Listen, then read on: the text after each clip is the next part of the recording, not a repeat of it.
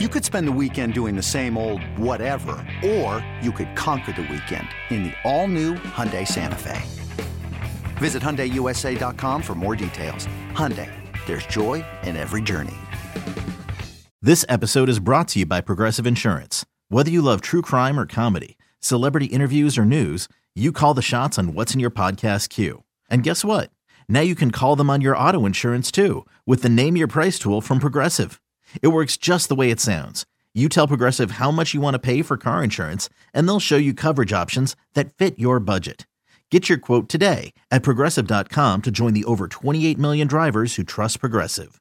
Progressive Casualty Insurance Company and Affiliates. Price and coverage match limited by state law. eBay Motors is here for the ride. Remember when you first saw the potential? And then through some elbow grease, fresh installs, and a whole lot of love, you transformed 100,000 miles and a body full of rust into a drive that's all your own. Look to your left, look to your right. It's official. No one's got a ride like this. There's nothing else that sounds like, feels like, or looks like the set of wheels in your garage. With over 122 million parts, you can make sure your number one ride or die stays running smoothly. So there's no limit to how far you can take it.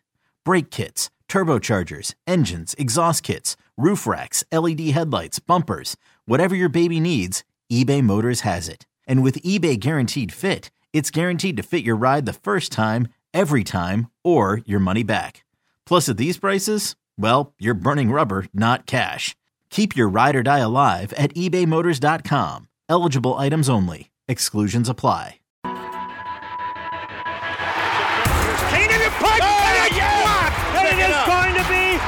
Covered by the Saints for a touchdown. Each your inside pass to everything Saints football. Jimmy Graham brings it down, and that is a touchdown, New Orleans. We'll take you to places most fans never go. To practice, to the sideline, to the locker room, following every twist, turn, and touchdown of the Saints season. That is going to be a touchdown, Taysom Hill, Taysom TD, Welcome to Inside Black and Gold. and that is going to be a touchdown again. And guess who? Mike Thomas. Now, here are your hosts, Steve Geller and Jeff Nowak. Oh, baby! We are inside black and gold. Steve Geller along with Jeff Nowak on your NFC South leading podcast for your five and five Saints. Yeah. this is a celebration podcast, right? Oh, yeah, we're only going to talk about nice things. That would be kind of hilarious. And everyone would be so mad if we just came on here and pretended that everything was great. I'm like, guys, this is fantastic. We're in first place. Aren't you excited? Oh my gosh. And it is like there's an alternate reality where you might feel that way, right? Like there's a there's a universe where things could have gone a certain way and you're five and five at this point, and you're like, oh, we're you know we got everything out in front of us. You know, if there, if it wasn't like the easiest schedule ever in the history of the NFL, and you know, uh, anyway, You weren't facing team's best players. right. You weren't you were, you didn't have just have a run of three backup quarterbacks. That I guess it's like you did go two and one. I think back before Kirk Cousins got hurt, I looked at this and I was like, if you go two and one, you, you won't be too too upset. And at the end of the day, the reason you're in first place is because you went two and one. So like in that sense, it's just the way you got to that one is very frustrating. Um, but all right, this is like like you said, this is inside black and gold. Uh, so we're gonna this is we're gonna change the format here a little bit. Um, so we're gonna do this first segment. We're gonna give you some updates on injuries, what Dennis Allen talked about. I wanted to wait until he spoke to record this because I didn't want to give you outdated injury information. Uh, so we're gonna deal with a lot of that in the first segment. Second segment, we are going to talk about what didn't work, kind of how we've been doing it the last few weeks. I think it's been, I think it's worked. So we'll continue that. Third segment, what did work? And some positives from this game to going forward. There aren't a ton of them. It'll be a short segment. So let's get into it. Uh, first, you know, the I will say one good thing about the trip up to Minnesota is I went to a very fancy steakhouse that had a uh, a very good meal. It was the it was the highlight of that trip because it didn't get any better the next day.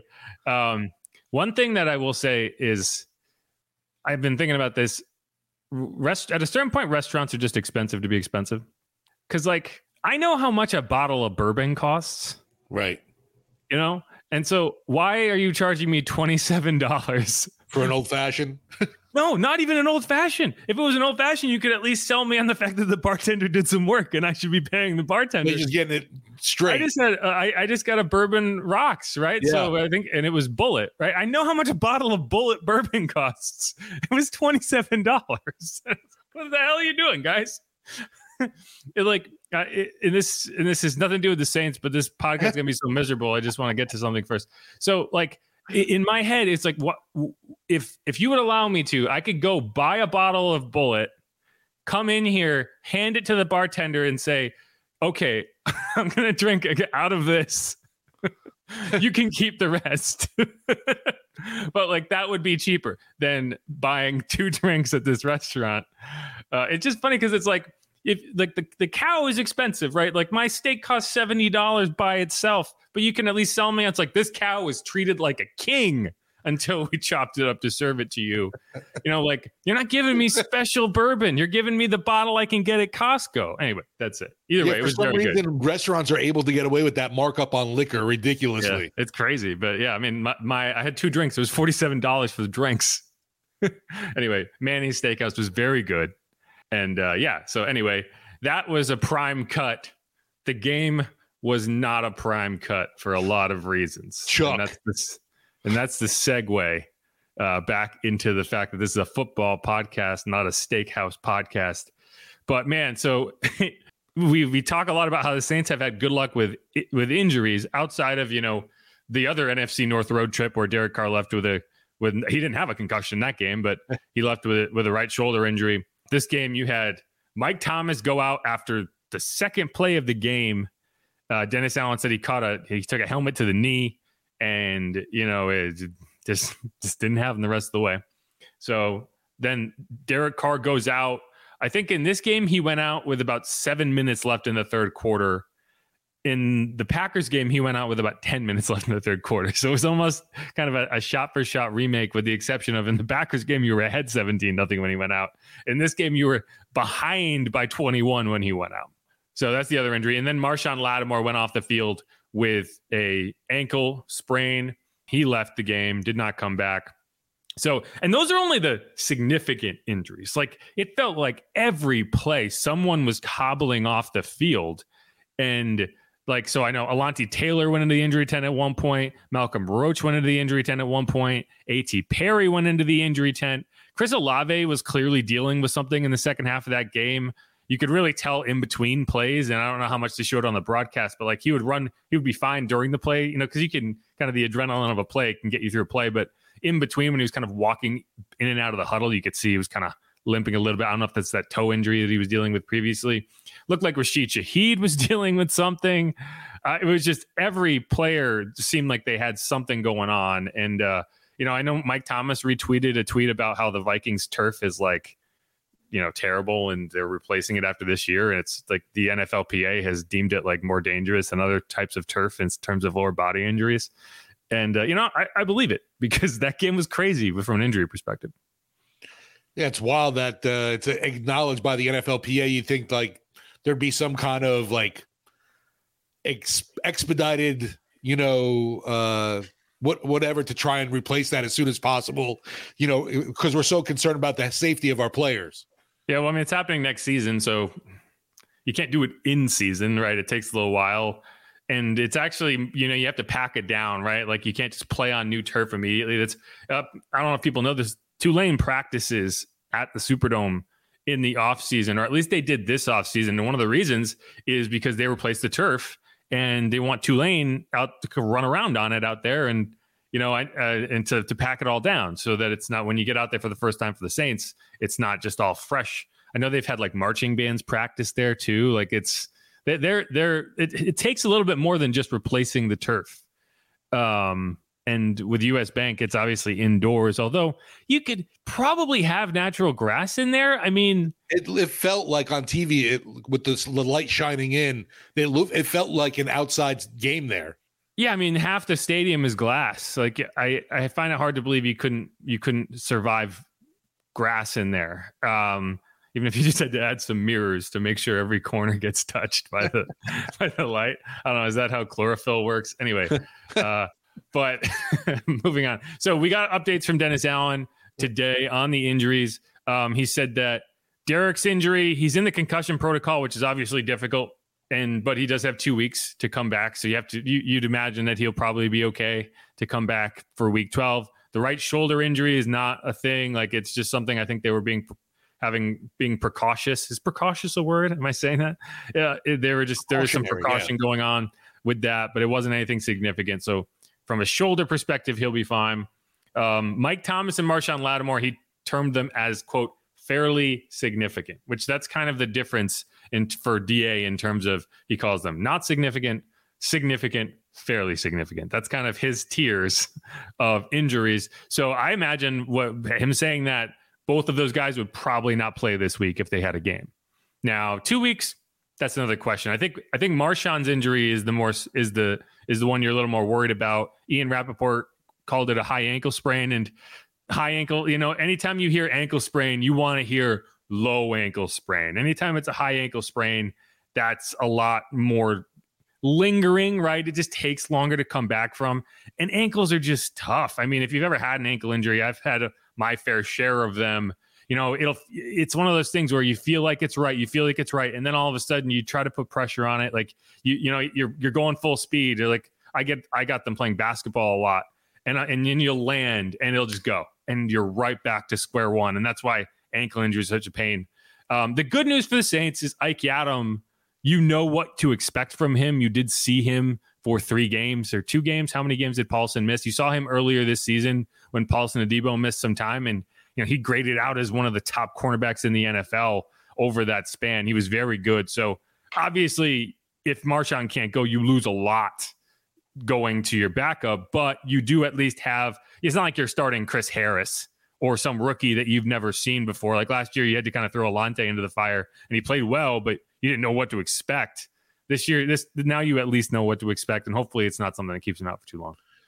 Uh, with Dennis Allen too mentioning, I, I don't think you brought up they're not season ending, but um, they and, and he also mentioned second opinions for Mike and um, uh, Mike T and uh, Lattimore, obviously. Uh, so I don't know if when you hear, you know, significant, I don't know, it's going for a second opinion. Luckily, not season ending. I'm just wondering even if both of those guys are going to be ready after the bye week. I don't see anything as being, you know, season injury ending or anything like that, you know, but, uh, you know, we're still going through kind of some second opinions and things of that nature. So without really having all that, I really don't want to get into timelines and things like that. Timelines. Yeah, he he learned from last year not to get into timelines with Mike because and and that's the thing. It's like with Mike, it's just you don't want to take any risks, right? And uh, so I don't know. Like second, yeah, I mean, second opinions in, in that in, typically you're talking about okay, surgery versus no surgery, right? And so I, I don't know it, if, if there if there was if you were looking at it and saying that this is needs surgical remediation to fix, then you probably would be talking about a season-ending injury. Yeah. You know, and, and I know, you know, and Nick Underhill, who gets this, you know, he gets the injury stuff real fast. I think he talked to Mike and he reported that it wasn't a significant injury. And then, you know, we we were tweeting about what Dennis Allen said, and he's like, "Well, I guess Mike or Nick got bad information." It's like that's not, you know, like when you're talking about knee stuff or you know ankle injuries, you really don't know until they do some imaging tests. So Mike could be there and saying like my knee is fine. Right, it's no big but, deal. You know, you could have some like a minor tear of the MCL or anything like that that that he probably wouldn't even register because he didn't go back and play at full speed. He does. Right. There's no way for him to really know what his knee will do when he goes back out there. So hopefully that that there wasn't anything significant on the on the imaging test, but clearly it sounds like you know you're gonna you're gonna have to brace for maybe some missed time there you know one of the other things that dennis allen talked about was he doesn't anticipate any staffing changes which i'm not surprised by that if you're surprised by that by now that's on you kind right, of you don't know this twice. team then right yes fool me once fool me twice kind of thing you know it's like he this is a pass fail class the, the people in the building are gonna either fix it or fail with it and you're gonna go right. from there um, the bigger question is: Are you going to see any changes on the field? I know, and I know Stan Verrett feels like Jameis should be the starter. He was very loud about it on Twitter. Uh, Stan Stan's a big Saints fan. Um, and you know he was talking about how they should they should go to Jameis. I saw a few people saying they should go to Jameis. Um, we'll talk more about Jameis in the what did work segment because I think he did enough to land in there. Even though those last two interceptions, there was a lot of things to criticize, particularly on that last one. Um, but you know, I think he did give them a spark, and so you ask, okay, maybe you look at it and say, uh, we'll we'll think about this. We'll look at it. We'll we'll have a conversation and say maybe this is at the moment that you turn to him. But if if you uh, kind of look at what Dennis Allen had to say about it after the game, I think you get a pretty a pretty clear answer as to um, what they're what they're actually talking about there. Well, we'll see where Derek's at. I mean, I, yeah, I don't, I don't, I don't think we're. Uh, well, I know we're not we're not in a in a competition there. I thought Jameis did some some good things, um, but you know, Derek Carr's our starting quarterback. yeah, and I found that entertaining because you can, I, I, he like that thought clearly had never even crossed his mind. Oh, you know? we got to see where Derek is. I mean, well, well, you could tell that when he was initially asked the question, he kind of took it as, "Do you think Derek will be ready to start in two weeks?" right, and right. halfway through his answer, he was like, "Oh, wait." They're actually asking me if I think I'm going to reevaluate my starting quarterback. There's and no competition. Like, you know what? Absolutely not. And like to me, it's like so you wonder would Dennis Allen consider going to Jameis? And I think no, I don't. I really don't. I don't think that's a conversation that's happening internally. And you can argue that that's wrong. And you know, I think that it is wrong. You should be having that conversation. But I don't think that for a second you should sit there holding your breath for Jameis to be the star. They wouldn't go. I mean, they went to Andy Dalton last year and they stuck with Andy Dalton the for 14 games. If you're not going to Jameis then, you really think they're going to go to Jameis now? Absolutely not. Right? Like it's just not what they're going to do. Uh, you know, you could say that's the wrong decision, and you can make a very valid argument that's the wrong decision based on what we have seen. But I'm just living in the reality that we that they have set for us, right? It's um, like, yeah, um, we, we had a cheap Andy Dalton then. Now we have an expensive Andy Dalton now. We're not we're not going away from him. Right. And, and so here's the other thing. It's like if the idea is, you know, DA's trying to make decisions to save his job, again, like we've talked about this. I'm pretty sure we've said this exact thing before. Going to Jameis is not, you're still going to, if you're going to fire DA unless things get turned around, it's got to happen with Derek. If you go to Jameis and suddenly that $150 million investment, which I, I think the, the $150 million number gets brought up way too way often. Too yeah, absolutely. It, it's like it doesn't really affect anything. Like, show me the players that aren't here because you're paying Derek because I I don't see any. Like I don't I don't see anyone who who went out the door for any reason other than someone paid them way above market. Um, you signed free agents, you kept micro. So like that number I don't care about, but down the road you care about it. You aren't if you're changing that now, if you're cutting bait after 10 games, then you're then you are starting from scratch. so if for the if, if you're thinking, oh, DA is gonna think you know, practically and say, well, we can maybe win some games with Jameis. It's like, no, you're getting fired if you do that because that just doesn't make sense. You, you, like Derek and J, or Derek and Da are kind of a package deal, right? Yeah, so, and I, I think, know. like you mentioned, we we saw it last year when it looked like, hey, Jameis is ready to come back and play, and Pete and Da were both like, nah, not so much. Yeah, and I think Jameis played pretty well. I mean, that, that throw across the field was an absolutely unhinged decision. Let's be real. like I, I saw some, you know, the funny, the takes on it were kind of funny because I saw some people saying, "What a great decision and great throw," and then I saw, but I think there is a balance there where you're like, "No, that's a bad decision." I saw somebody be like, "Yeah, Drew Brees would never have made that play because Drew Brees would never have made that throw," and it was a great throw, right? And that's the thing; it was a bad decision but it was an absolute dime of a throw. Right. Right. And I know this because I, if you watch the replay of it, you can see I happen to be standing like right at the corner of the end zone, uh, like kind of where the tunnel is.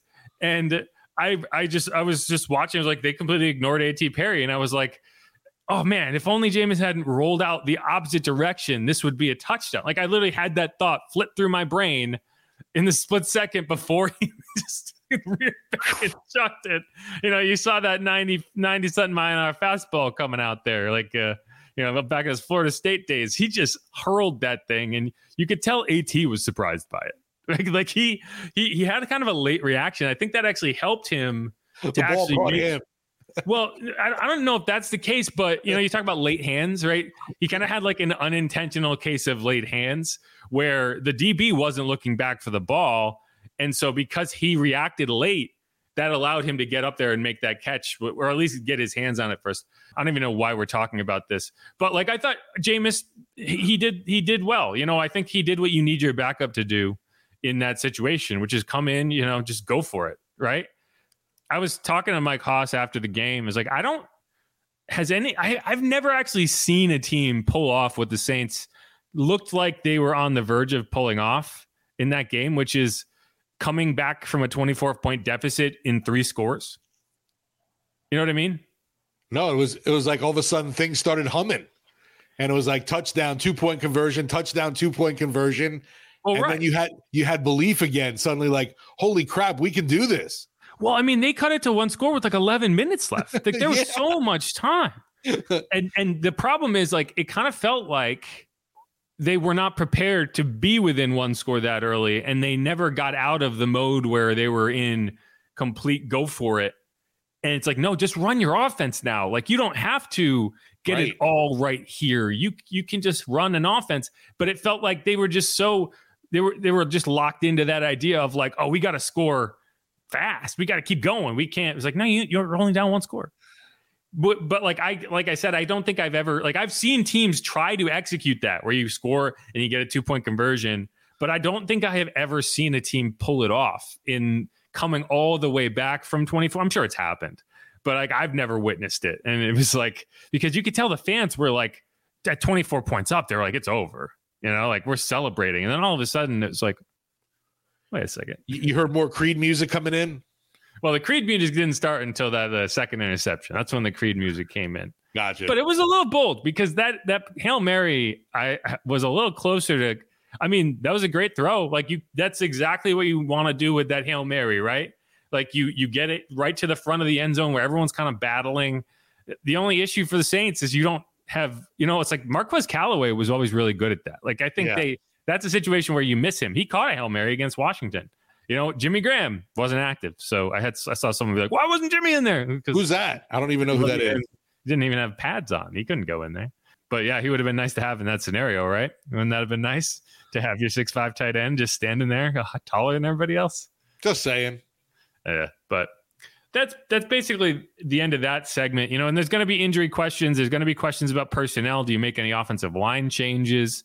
You know, do you maybe shift back to James Hurst at left tackle? I don't think Andrus Peat had a particularly good game, but you know that's just the Vikings make life really difficult on you. There's going to be some interesting questions uh, going forward, but from a health perspective, I think you know that's going to be the the biggest thing to watch. Is you know it does Marshon and Mike miss any time, and if they do, how long? What do you do in their absence? A.T. Perry's probably going to get more run. I think he earned it, and and Ike Yiadom, and then maybe yeah. I mean, I don't know what you do at the corner position. Who's your th- who's your next man up at corner behind behind Ike?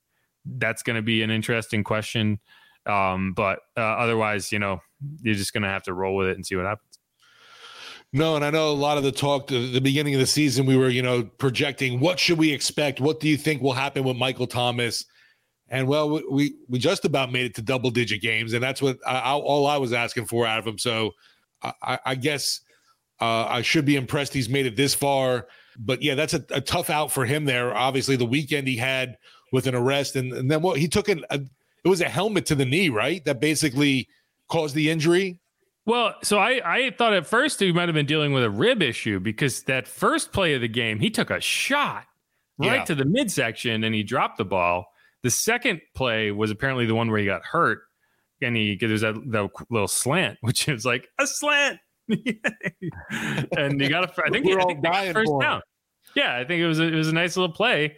And uh, you know, it's funny because we talked, you know, it's like one of those situations where earlier in the season he was like, I like getting hit. Let me get hit. You know, the Patriots game, for example, he took some big shots Yeah, and he was just like, Yeah, throw me that ball. I want that ball. Um, but yeah, you know, that's that's why you need to protect your receivers a little bit. But yeah, yeah, that that'll obviously, you know, we just saw Mike deal with a whole slew of injuries and fight through them to get back.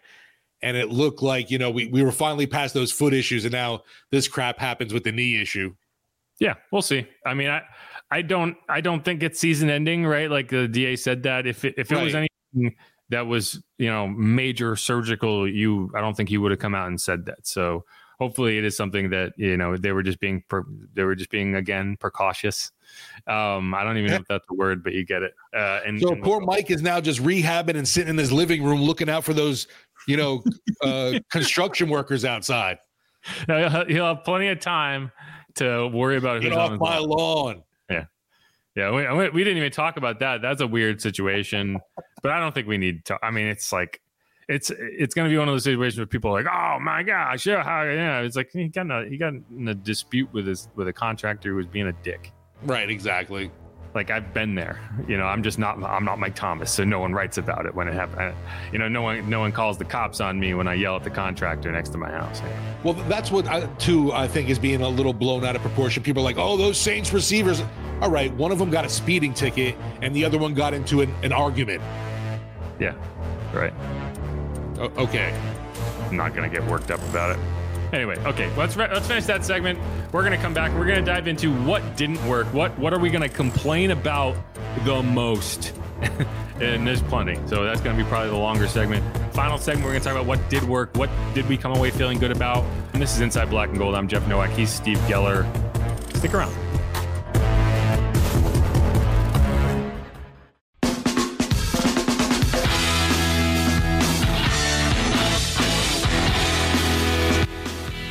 And we're back on Inside Black and Gold. And in this segment, this is going to be the, the more therapeutic of the segments. And it's going to be what didn't work. Let what it all out. And, you know, I, I was listening to Bobby's post game rant, and he said something that I, that I found entertaining because, you know, I, I, I'm sure you kind of, I've, I've said this to you so many times and I, I just don't like it's something that has been um, continuing and continuing and continuing, and I have not seen them do anything to address it. And uh, here, this is what this is what Bobby had to say. Again, the defense has played terrible five games in a row in the first half. I don't know. Did y'all notice this? Who that nation? Teams look faster than us. I mean, I'm like, listen. I know it's all NFL players. You played this level, like one time, Alontae Taylor, did, it, did he not know maybe how fast uh, Joshua uh, Dobbs was? I mean, yeah, I thought he had the angle. I mean, he just ran right around him. We didn't even touch him. So that was discouraging there. I don't know. Teams uh, just look faster than us. They do. it's a problem. I've, I've, I don't know how many times I've said this, but I've said it at least a half dozen times. The Saints have a team speed problem on defense, and you know it's it's tough because you know, Demario is a great player. He's not the swiftest of linebackers in the NFL, right? You know, I don't because you play man on the outsides, you kind of lose that when you're talking about tracking down the quarterback and getting him on the ground. And then you see just watching Cam chase these guys down and just can't do it. Carl is a bit better of an athlete at this point in his career, but even he's not a guy who, you know, I want I want in pursuit you know, if he's ca- he can catch guys in the backfield every now and then. He, he's got he's agile enough that like he can make plays in the backfield. But like you see it play after play. Even Pete Werner, you know, like he, he was spying Josh a couple times in that game, and it was just like he he he's getting beat. You know, a lot, a lot. I don't know. Like the funny thing is, you can say there's a team speed problem, and that's what I just did say. But like Alontae Taylor, you would have you would imagine it's like this is a guy who should be at an advantage. Like he should be fast enough. And I still, I, I don't know. They don't handle it well that that touchdown run, I still don't. I think it kind of reminded me of the Marcus Maye play against Tyson Bagent, the fourth down play where you know he got kind of lost and like there was no one behind him to cover, but he still kind of held. And it's like just drive on him. He doesn't want to throw that ball. Make Josh Dobbs throw the ball. He wants to run. Force him to throw it. And instead, he just kind of sat back and didn't do either. He didn't take away either. It was just like, okay, you know, like beat him to the corner, do something. You can't just let him run on and untouched, like like a superhero, like like he's got Creed playing in his his helmet. Uh, like man, I yeah, just it, felt, it felt like he was Neo, the one, and he just like was able to go through the matrix of our defense and just get into the. I was like, what is going on? And I, yeah, I guess the, the speed issue reared its head. I know it was. It seemed like a huge issue in the Jacksonville game too. Man, everybody on that team It's- seemed faster on offense yeah. there. it's been an issue all year and it's just tough like you don't you can't just fix that overnight you guys don't get faster right um like I- like like i've said i've said this before too that i think one of the reasons they drafted isaiah foskey is because he is a very good athlete he is he is faster on the edges he can get out he can stretch plays out but you don't have him he got hurt uh, hopefully he comes back and i think to me that's what i want to see a lot more of is if you can get him back healthy and you can get him more in the rotation on pass rush downs maybe he can be a little bit more effective in those situations. Like I want to see Cam on early downs, but I'm starting to wonder if Cam is the best option on pass downs. Ouch. It's just a fact. I mean, uh, you know, this it's funny because everyone's like, "Oh, we're going to get crushed by the Lions." I don't know if that's the case because the Saints actually set up like th- that's the type of offense they want to face. They want Right. to face a guy who's going to stand in the I was gonna say Goff ain't taking off, right? Exactly. So, like, I think that's a game where they might actually go out and win it. They're Yeah. going to surprise some people. It's at the Superdome, but but then you're gonna you face Josh Dobbs, and you're like, who the hell is this guy? He's a magician, you know. And it, the funny thing is, like, Josh Dobbs did play well. Like, people are gonna want to come out and say, well, the Saints defense just kind of laid an egg, and and they did. But Josh played very well in that first half, and he played well last week. Like, I think he just fits in this offense. It's it's weird but he just showed up and it's like Kevin O'Connell's been missing this man his entire life. I mean, he Right. runs that Seam- offense. Seamless, right? It looks like peanut butter and jelly together, right? Yeah, just goopy. and and, and not for nothing. Obviously, can, can anyone, can anybody guard Hockenson? Anyone? O- only Hockenson's own ribs. The, o- the only thing that could stop TJ Hockenson was his own internal body injuries. Because he, he was feeling it. You could tell, like, there was multiple times Oh yeah, he got up and was just like hobbling over to the sideline. He went in the injury tent at least once. Maybe they gave him an extra shot of whatever he was on. little Uh, something, something, right?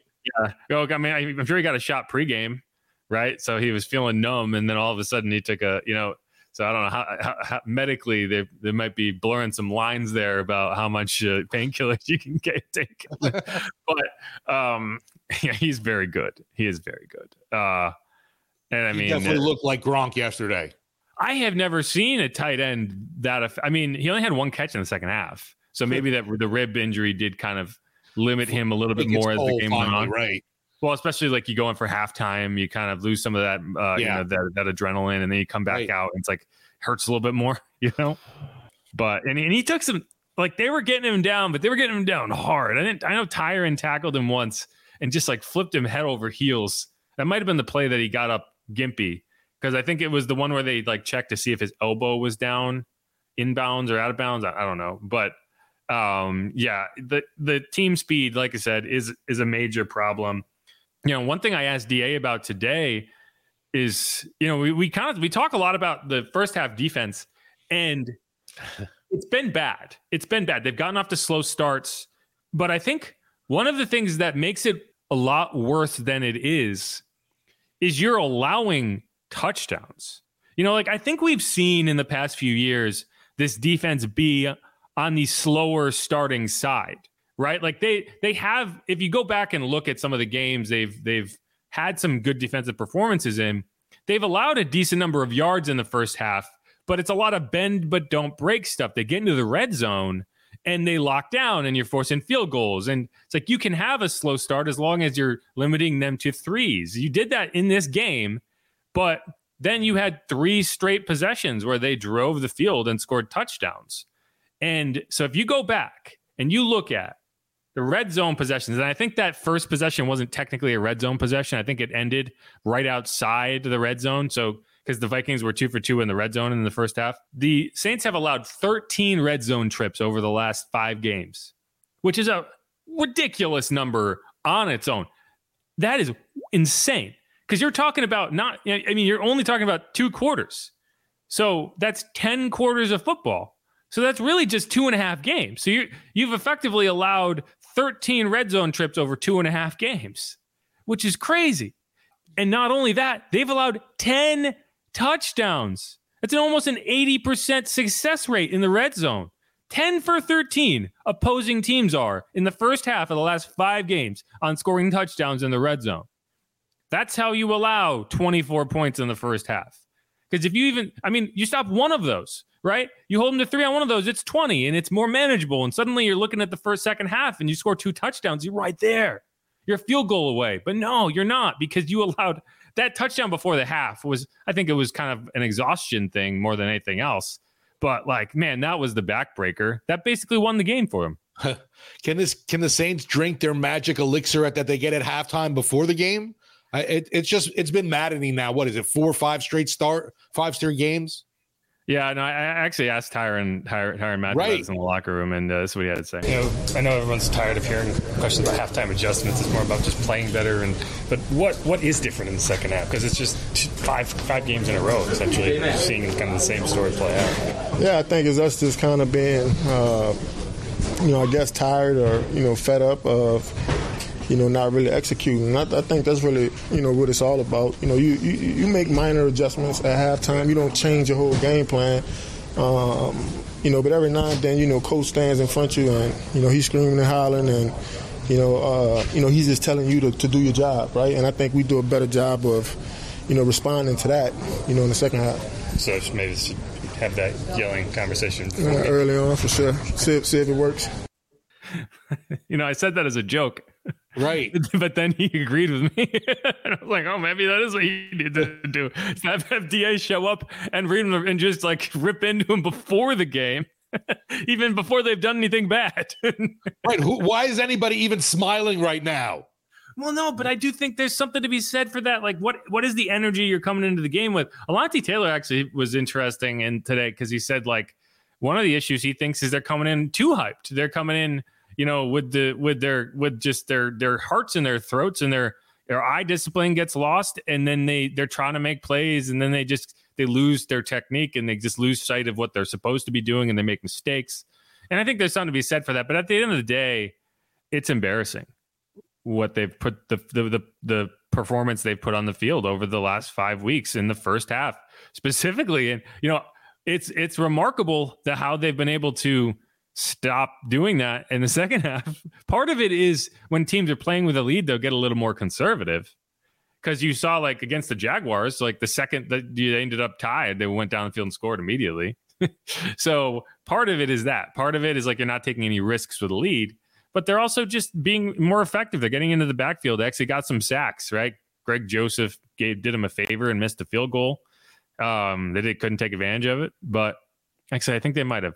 I can't remember if that was yeah no i think that was that was in the fourth quarter. So that was one of those possessions where they could have gone and potentially tied it and they never did. Um, but yeah so you know the defense you gotta figure something out. Like i don't know what you do but those slow starts are dooming you. And and people are gonna say well you know the offense didn't hold pull its weight. And and i agree the offense didn't pull its weight. But at the same time you can't allow back to back to back 60 plus yard touchdown drives and pretend to be a top 10 defense. You can't. That's crazy. You cannot allow that. And it's like you, you know the, when the offense is struggling to find a rhythm, which will happen. You know your offense is not going to never going to be humming. You know you're not putting them in situations where they have an advantage. You're putting them in situations where they feel like they have to make something happen, and then you know it, it's it's not conducive to to good complementary football. Because you as an offense you feel like man we could drive the field. And they did. They moved the ball in the first the first possession of the game and it bogged down right? The second possession of the game and it bogged down with penalties. And then it's like well if we give them the ball back they're just going to go right down the field and score. And you know I think that's where you see an offense play tight. And that's what you had. And Derek Carr didn't play well in this game. And the offensive line I think struggled and that that blitz the, the that kind of Brian Flores' scheme. We knew it was going to be a problem and they did not handle it. And, you know, it's like if your defense is out there helping your offense, that game goes differently. In this case, the defense forced the offense to carry it and they weren't able to. And this, you know, and when you have a defensive head coach, that's where my eyes are always going to go to first. The defense. If you're gonna you're gonna build this team around the defense and say this is a top defense, and this defense is gonna help us go go the place we want to go because they can get get shit done when we need them to get shit done. Well, when they're not doing that, what is the identity of this team? It's a losing team. I don't even know if they know their identity right now. Right? No. I mean, what? What? Uh, how could they? What is it? Exactly. Their identity is a mediocre second half team. A second half team. Great, fantastic. But when you're down by 24 yeah. in the second half, I don't care how good of a second half team you are, because that's virtually impossible to come back from unless Matt Ryan is playing. Uh, all I know is obviously the, the Vikings came out. You knew Hockenson's banged up. They don't have Jefferson. Osborn's out, and you got a Joshua Dobbs, and that offense was just able to go like these big chunk yard, like six yards, eight yards, twenty-seven yards, another nine yards here, and it was just like, damn, what what's going on? I, and and we've seen that way too often in the beginning of games, and it just doesn't make sense. Well, the frustrating part is Paulson Adebo had a pick on that opening drive, and it just yes. Not, not only did he not get it, it bounced off his hands, and Jordan Addison caught it for like a 23 yard gain. And it's like, a man, it's of be, things to come. Kind of felt like at that point it was going to be a long day, and it, it right. was. Like, there's always there's always one of those moments early in a game that goes like that where you're just like this is not our day and and I think that was it. Like you can usually identify it.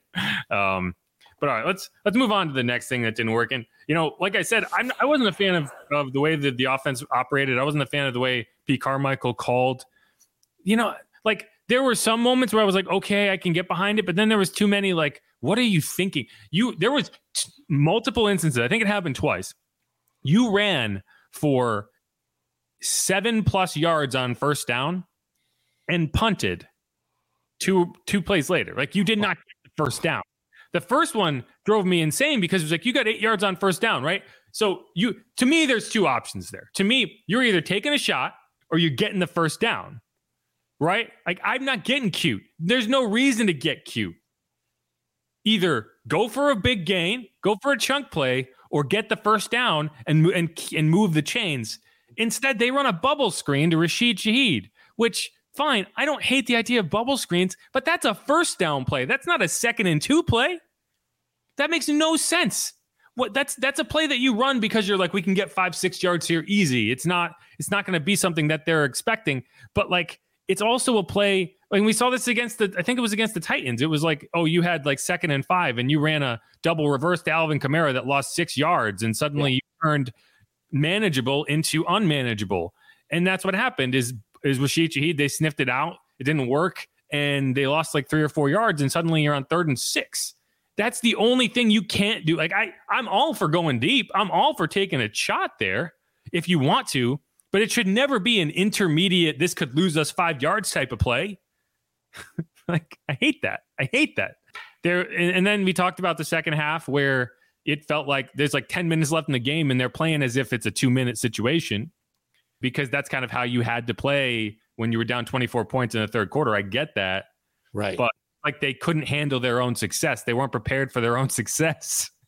and they just continued to call plays as if they needed three scores when it's like, no, you need one. You need one. Go get one. um, they couldn't run screens. The blocking on screens was terrible.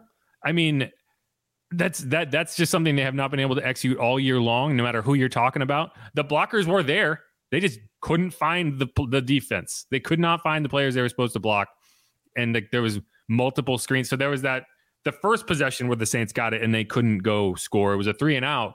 I think they ran two screens on that and they both failed. I think alvin gained maybe one yard t- total. I don't know. I just i was not a fan of of a lot of the things that they did no, like you said, there was some a lot of head scratching stuff, and obviously later on in the game, things, you know, they definitely got more aggressive. Carr got hurt, and you were down, and we saw Jameis, you know, uh, his, you know, uh, God's plan throws plenty of times, and you know, it was fun for a little bit until. Uh, you know the, the, the end there where you know the, the last interception was definitely terrible but overall i just I feel like we know the stats. We know we need to get Taysom Hill involved. and he was just he, it was an afterthought in this matchup. And I know it's like, oh, you fell behind, you couldn't pound the ball, the rock with him, and then they tried to get him. I, think he had two drop passes, uh, actually that uh, from Jameis.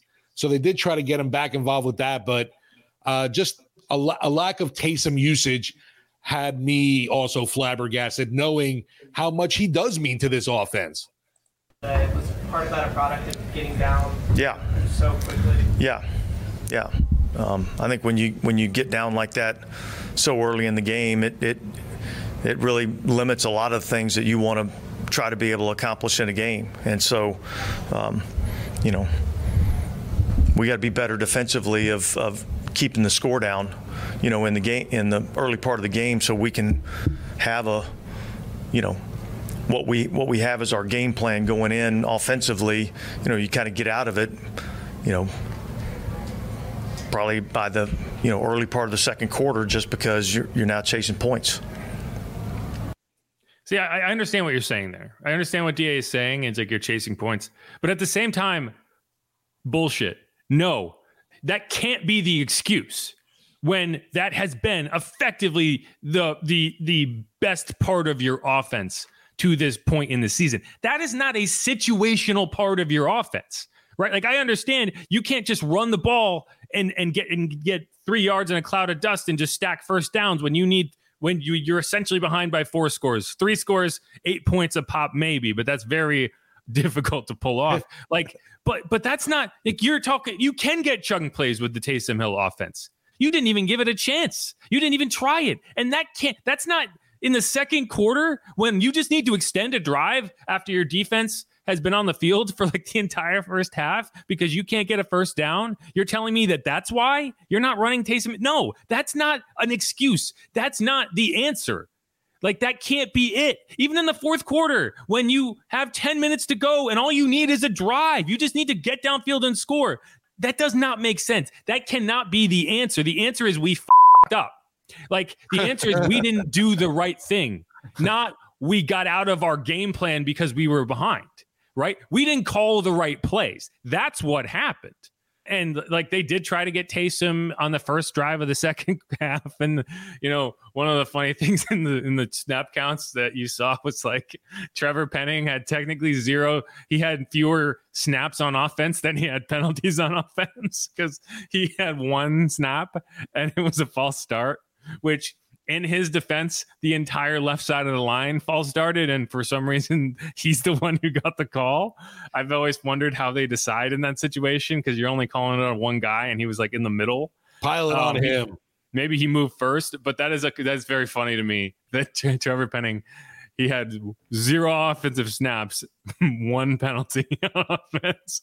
And that was a play where he was fourth and short. You were going for it in your own territory. You were going to run Taysom. Jamaal Williams got stacked up on third down, and you were going to be like, "We're doing it. We're going." And uh, you never got the chance because of the penalty. Uh, but no, like that's I'm I'm t- like I you can talk about the run game and you can say like there are things you do with Taysom that are not the run game. No, you, you can't just elim- you can't say just Taysom as a pass catcher in our offense, right? Because you're supposed to have Juwan Johnson. Where the hell's Juwan Johnson? There's another guy that it's like he was on the field for 51 snaps in that game. You could have fooled. You could have you, you could have told me he was on the field for five, and I would have believed you because he was a non-factor. He had three targets, one catch, two yards. That can't be the case. What is? Ah, It's just so frustrating. It's so frustrating. Um, and like, just, I don't know. No, a lot, Oh, a, lot of it up. is a it's a lot of nonsensical stuff, man, and it's just like it is frustrating as heck. I, yeah, I don't know anymore. I, I'm I'm gonna have to pile on with the masses and say it. It does come down to Pete, and it comes down to the, to Da. Obviously, both of them. It is coaching. Well, and it's like the the reason this game sucks so bad is because it's like in in previous games, it's like okay, well the offense didn't play well, but the defense forced five turnovers and they basically won that game for you.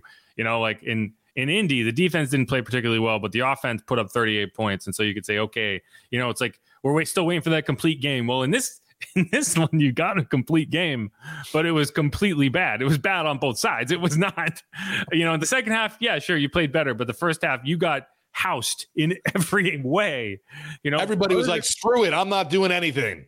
I mean, the defense looked lifeless. They did. They really did. And they were, you know, it's fr- it's got to be frustrating. I understand why.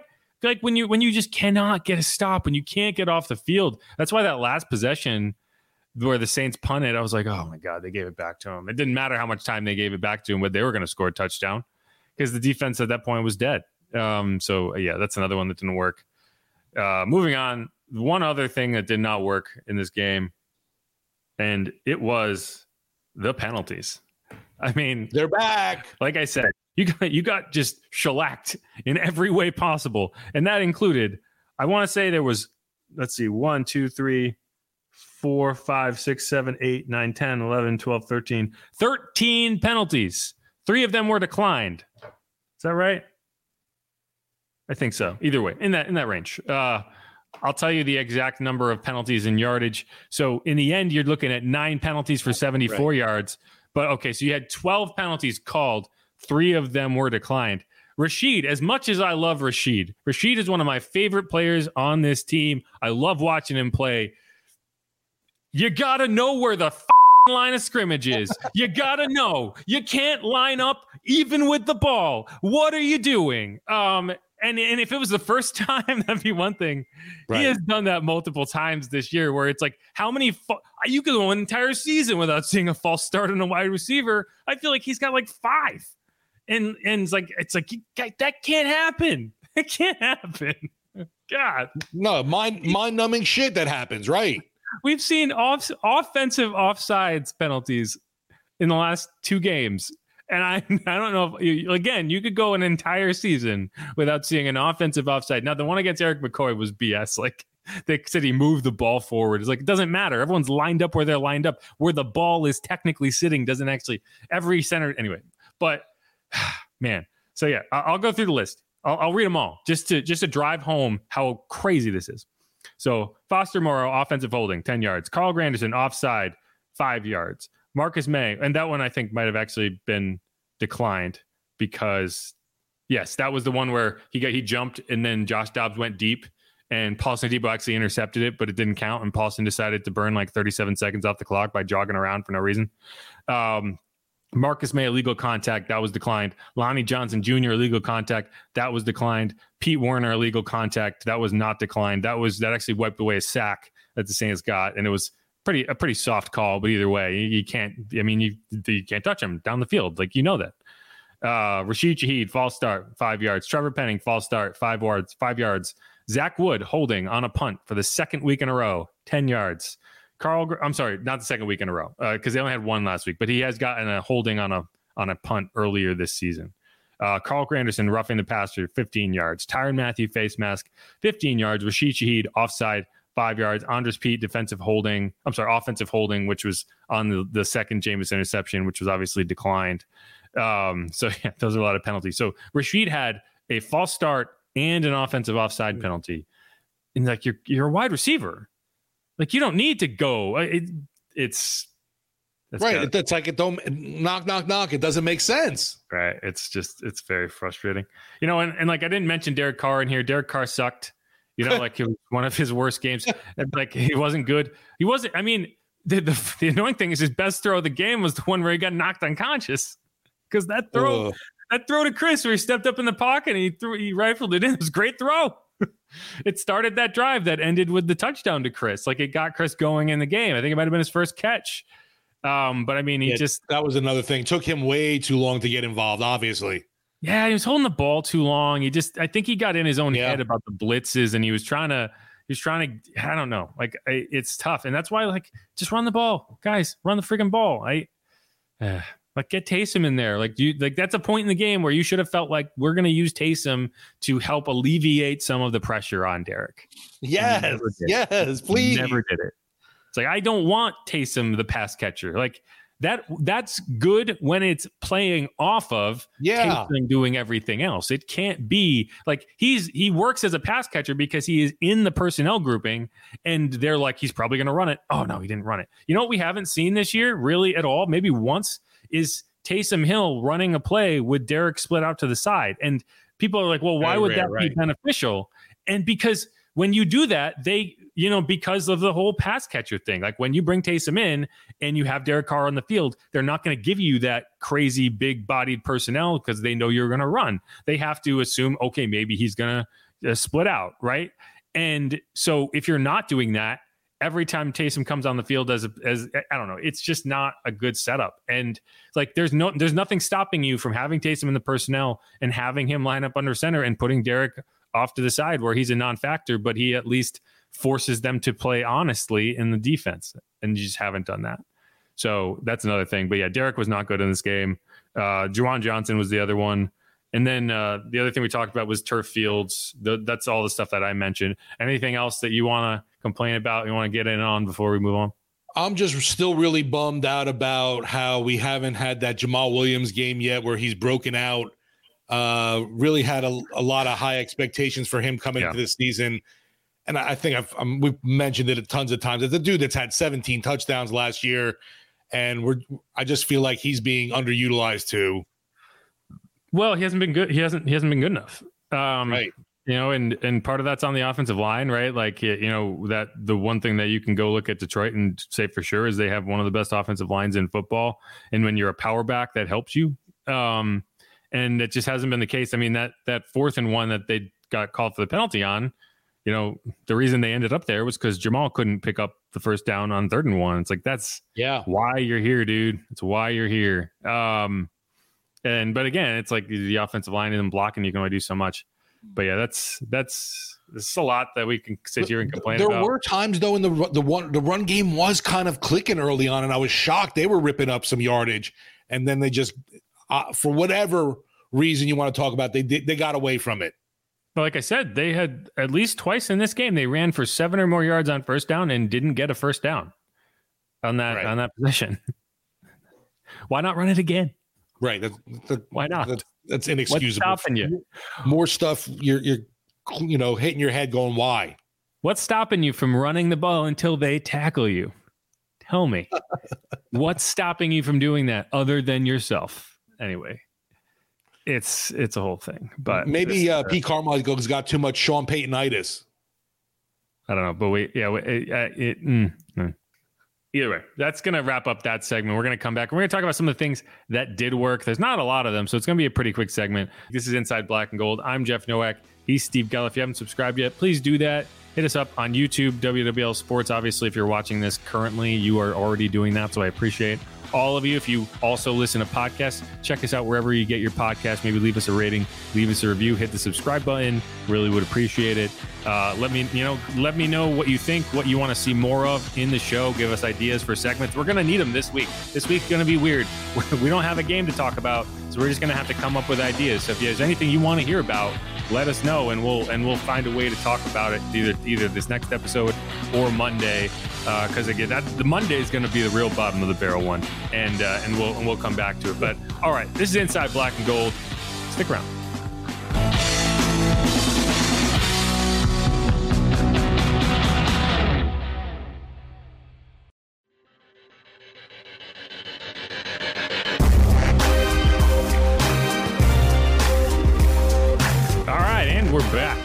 Inside Black and Gold. If you haven't subscribed yet, go ahead and do that. Ring the bell, hit us up on wherever you get your podcasts. Incept, Apple, Spotify, Overcast, Deezer.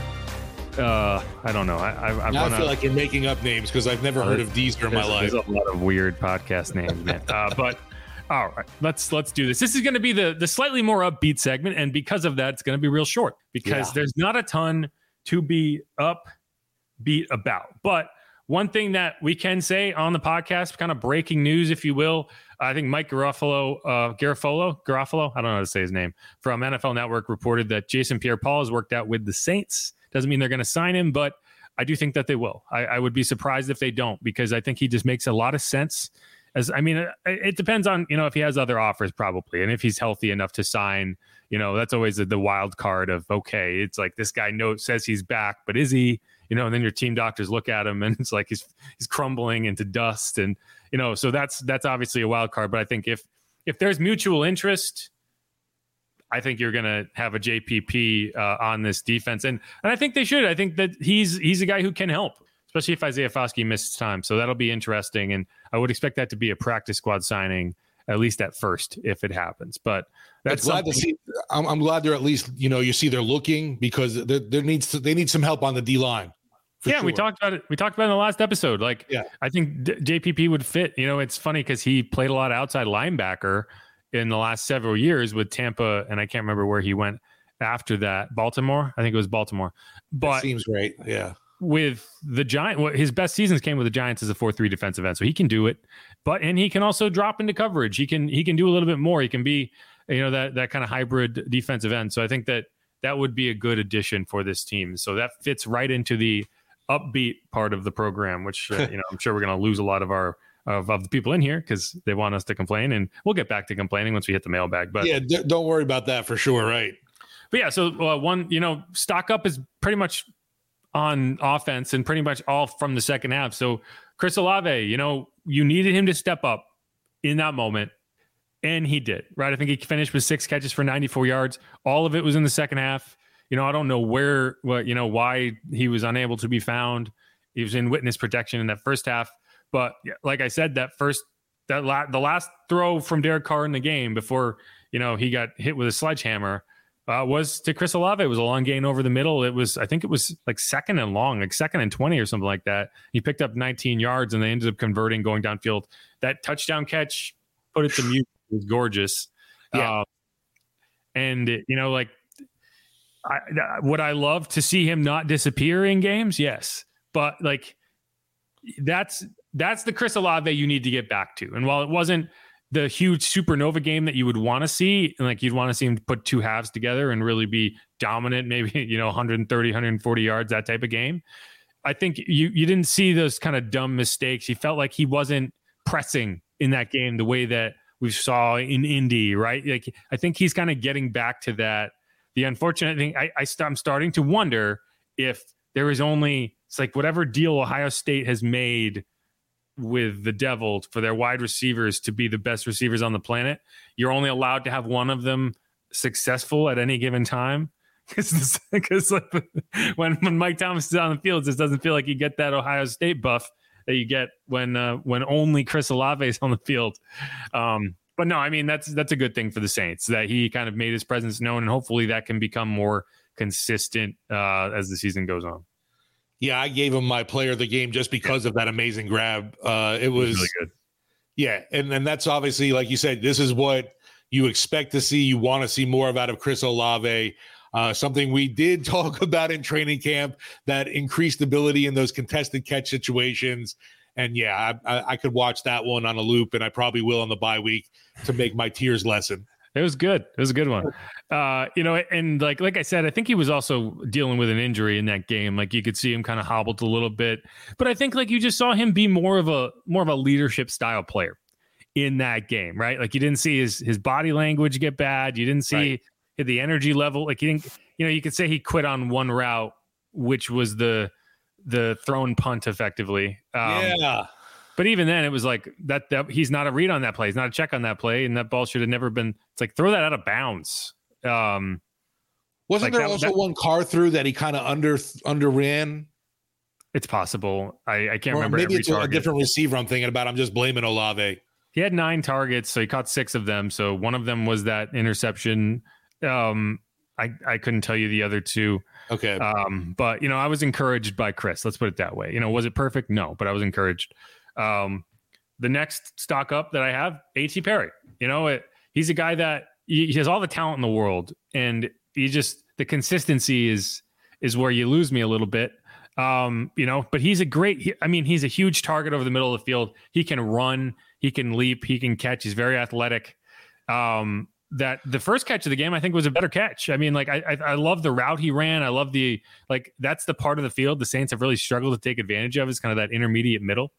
And, you know, if he's a guy that can help in that regard, then, you know, yeah, obviously you don't want to be without Mike for an extended period of time, but maybe that, that allows for you, excuse me, maybe that allows for him to get a bit more involved and, and you maybe exactly. see if you got something out of that guy. But I, you know, that like I, I think we talked about this in the first segment. That throw by Jameis was just absolutely unhinged. That decision, it was a great throw, but like I still can't believe he threw it. At to his credit, went up and got it. You know, he told us that uh, a few of the receivers and the tight ends and Jameis have been getting together to like run routes and and and work on stuff on Tuesdays, which you know the reaction was where's Derek Carr, but that's their off day. I think that's kind of like scout teamwork. It's not because like you're saying some of the tight ends, you're probably talking about the Tommy Hudsons of the tight end room, you know, and it's like yeah, like you're not you're, that's not Chris Olave, Derek Carr there. That's you right. know the backups kind of working and getting extra working. And that's good. That's what you want to see for those fringe roster guys so that when they get on the field they're ready. And it looked like he was ready. So um, i thought that was a good debut for him or not debut but that was a good first kind of foray into production for him yeah, and obviously when he was brought in, you know, uh, everyone kind of imagined a break in case of glass of emergency with Mike Thomas kind of situation, and you know because he is that body type, able to make the you know contested catch guy of A.T. Perry. You know, we, he was looked at that as that being his biggest, I think, asset to the Saints when they brought him in. And with Mike going down, obviously you you need that help. And yeah, maybe this is, a, you know, hey Rook, you got an extra opportunity now. Who who knows how long Mike might be out now?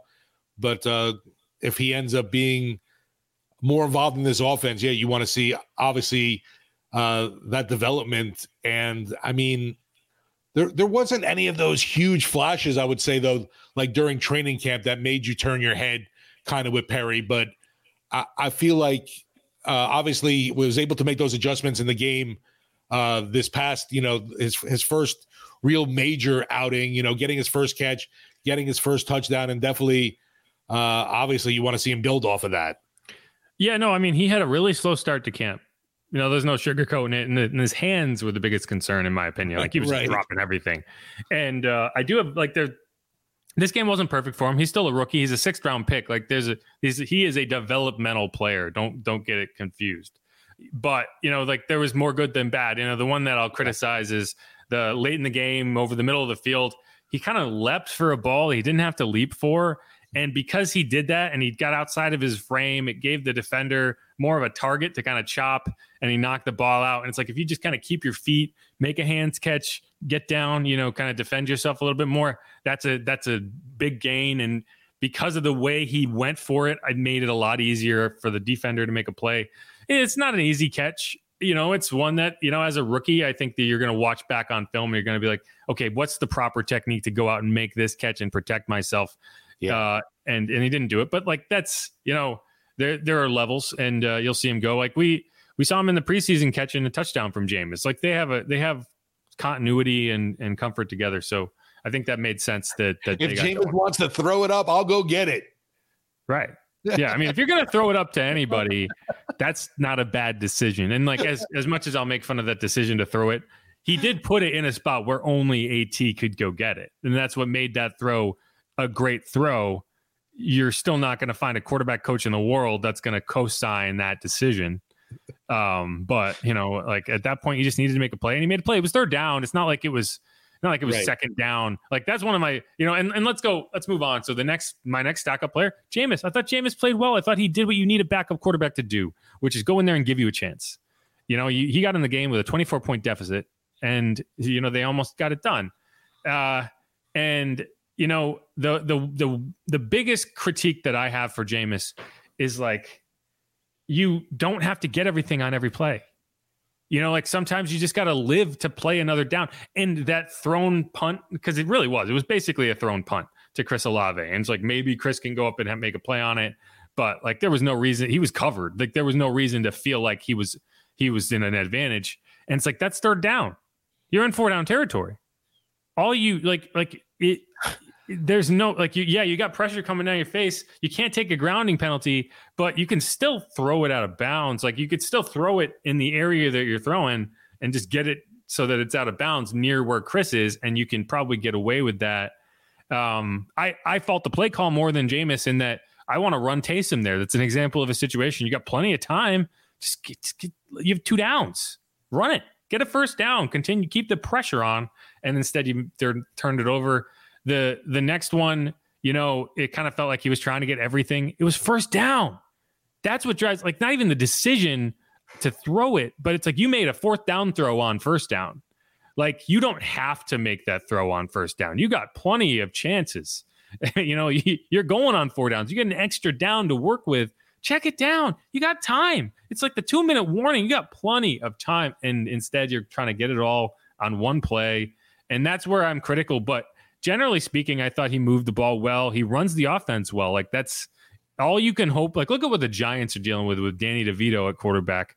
Like, when you have to go to your backup, all bets are off. Like the Jets are, are trying to win games with with Zach Wilson. Like the Saints are in a good situation with Jameis as their backup.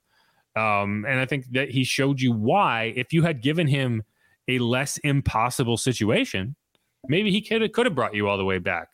But you just asked a little bit too much. Um, still, I, I think that he, you know, there's a lot of reasons to like his his performance. Yeah, I, will I'll give you that. That he was at least a spark for this offense that needed something going, and you know, didn't all of a sudden seem like the panic button was pressed, even though you know it seemed like the end of the world was going on with now Carr getting hurt, you being down so big in the game. But I, I still got to, you know, to me, I, I definitely wanted more Taysom at quarterback too. I thought we would see, and that just didn't happen. Yeah, he just didn't use him. And it's like he's, oh, we're chasing points. I don't care. That's your offense. That's part of your offense. That's not a situational part of your offense. Um, so three other things that I'll mention kind of quickly as honorable mentions, not nothing to harp on, but um, two point conversions. Saints are three for three this year on two point conversions. And this is hey, not I'll take, I'll take the positive, right? You know, they got away with I think half the offensive line false started on one of them. They just didn't call it. Yes. Um, but like I'll take it, you know, like because there's I want to be a good two point conversion team. That's that is a good quality to have, and because the Saints were a really bad two point conversion team for a long time. Like I think they went like through the stretch of like two seasons without converting one. And so they're three for three. The other one came against the Jags. It was a throw to Alvin. This the last. So Alvin has gotten all three of them. Uh, the two point specialist. Yeah, he caught one against. You know, he'll take the fantasy owners will take it, right? Because that's two right. points every time. Uh, he he caught one against the Jags. These these two he ran for it. Um, so that's that's a good thing, right? If you're looking for positives, being good on two point conversions is a good thing to be as an offense. Um, yeah, like you know, just when it was happening, obviously, too. The first one you get excited over, and then when when they're able to do it again, it was like, holy shit, I'm feeling it. They're they're gonna do it, right? They're gonna do it. Right, because like I said, like one of the you know, it's I don't know if I've ever seen a team come all the way back from 24 down in three scores. Because usually you don't get to that third one feeling like you know you, you don't get to a situation where you're two for two and you just need a third, right? Usually it's like you fail on the first or the second. So it's like, okay, we're two we we've gone from a three score game to a three score game. Right. Uh, but you kept it a you kept it a three score game all the way through, and that's what yeah. made that, that like like that was you you made that a game you just couldn't finish it off. Uh, either and the two point conversions were the reason that you were still able to do that.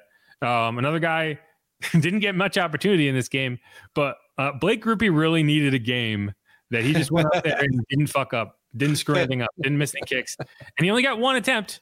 I wouldn't exactly qualify it as splitting the uprights, but he made it. 47 yards. The 40 to 49 has been the bugaboo for him. Uh, he made it. Like I think in turn, like if he had missed that kick in going in, this would be a long, long bye week for the for the young guy there. Uh, and so, just in the sense of like confidence, made a kick. You know, you didn't have a chance at a PAT to even try, but you know, a one for one is one for one. Uh, all you can do is go out there and kick them when they ask you to kick them, and he made his only opportunity, and that's he needed that. He, it would have been nice to see him get some more chances, but he just needed a game where something didn't go wrong so that he can go into the next game and feel like he's building momentum. So I thought that was good. Yeah, to me, you know, like you hear 48 yards and it's kind of like, eh, you get a little uncomfortable. Like it's no gimme. You well, should not, make it. Should be a gimme. Kind of, right. But it, it never feel, I don't know, 48, you're still like, ah, there could be. So yeah, good for him. I know that's been a, an area that's been an issue, obviously. And man, oh man, uh, he he needed definitely, like you said, a positive going into the bye week to feel good about himself. And yeah, the, I don't think the Saints will be bringing in kickers to work out, like Da mentioned, like b- beforehand. Uh, since we had a clean game from him, uh, we'll just ride out Grupe the rest of the way. yeah. Yeah, I mean, like I, I think right. It's like they weren't they were never going to bring in kickers anyway, so it's just nice to see. Like I want to see him continue to build confidence, and hopefully he can get back to that eleven for twelve guy that we saw at the beginning of the year. Right? They're like, um, hey, don't make don't make us look like idiots here. Please help us out. Seriously. Yeah, make at least one of our decisions seem right. right? Uh, all right. The other one, one other is Lynn Bowden caught his first catch as a Saint. You know, wasn't perfect. He double caught it. You know, but he almost dropped it. But you know, give him credit. He does all the dirty work, so it's nice to see him get rewarded. Um, Lou Hedley punted six times, and like we talked about this in the last episode, is he's still that first punt. That first punt, it's always bad. I don't know what it is, but you know, so that first punt, I think it was from the forty nine 40 it was from the 47 and he kicked it into the end zone. It's one of the first I, he hasn't had many touchbacks this season but that was one of them. So that was a 27 yard net punt. But i'll give, give him credit though because he bounced back. His next two punts 48 yard net punt 48 yard net punt 44 yard net punt. He had a 37 yarder that i think got returned nine yards. So like it was a 46 yard kick that got returned which is rare. You don't see that. And then his next one was a 46 yard kick that got returned three yards. So it was a 43 yard net even with that 27 yard net kick to start the day, he had his net yardage was 41.1, which is right. I think where where the Saints would like him to be in terms of net punting yardage. So again, not perfect, but another solid day for him. And that's kind of what you want to see going forward is just be consistent.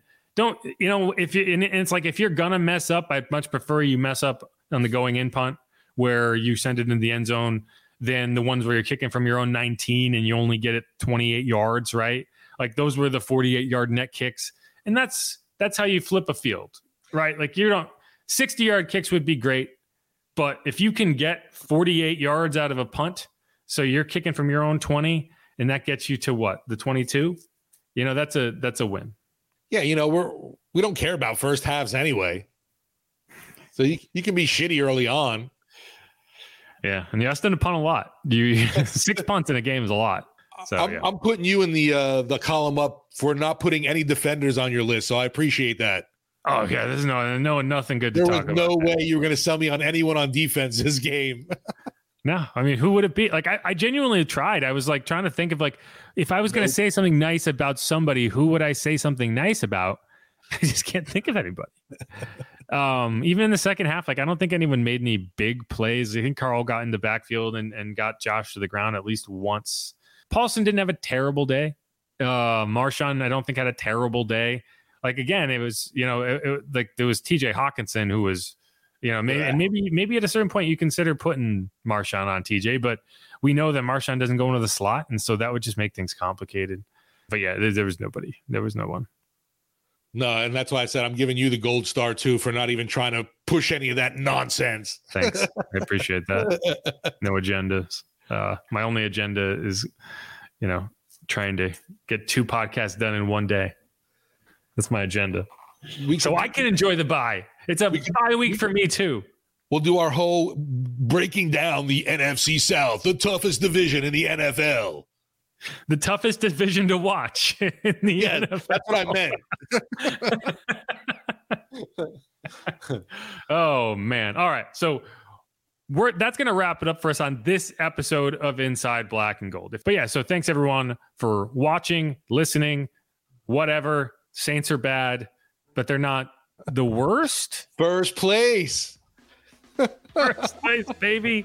This is a first place podcast, uh, and you know we got we got two we got a week off. Then you're going to come back and you're going to have the battle for whoever gets their coach fired. Right? That's kind of what it feels like. It's like whoever wins this game, the coach gets fired. Uh, uh, maybe not this game, but like both. Whichever team gets swept, the coach gets fired. Right? One and one, and everyone just stays in misery. Um, but yeah, we're gonna we're gonna see it. But thanks everyone for listening. This is Inside Black and Gold. Who dat? Go Saints. Top of the South. Top of the South. Woo!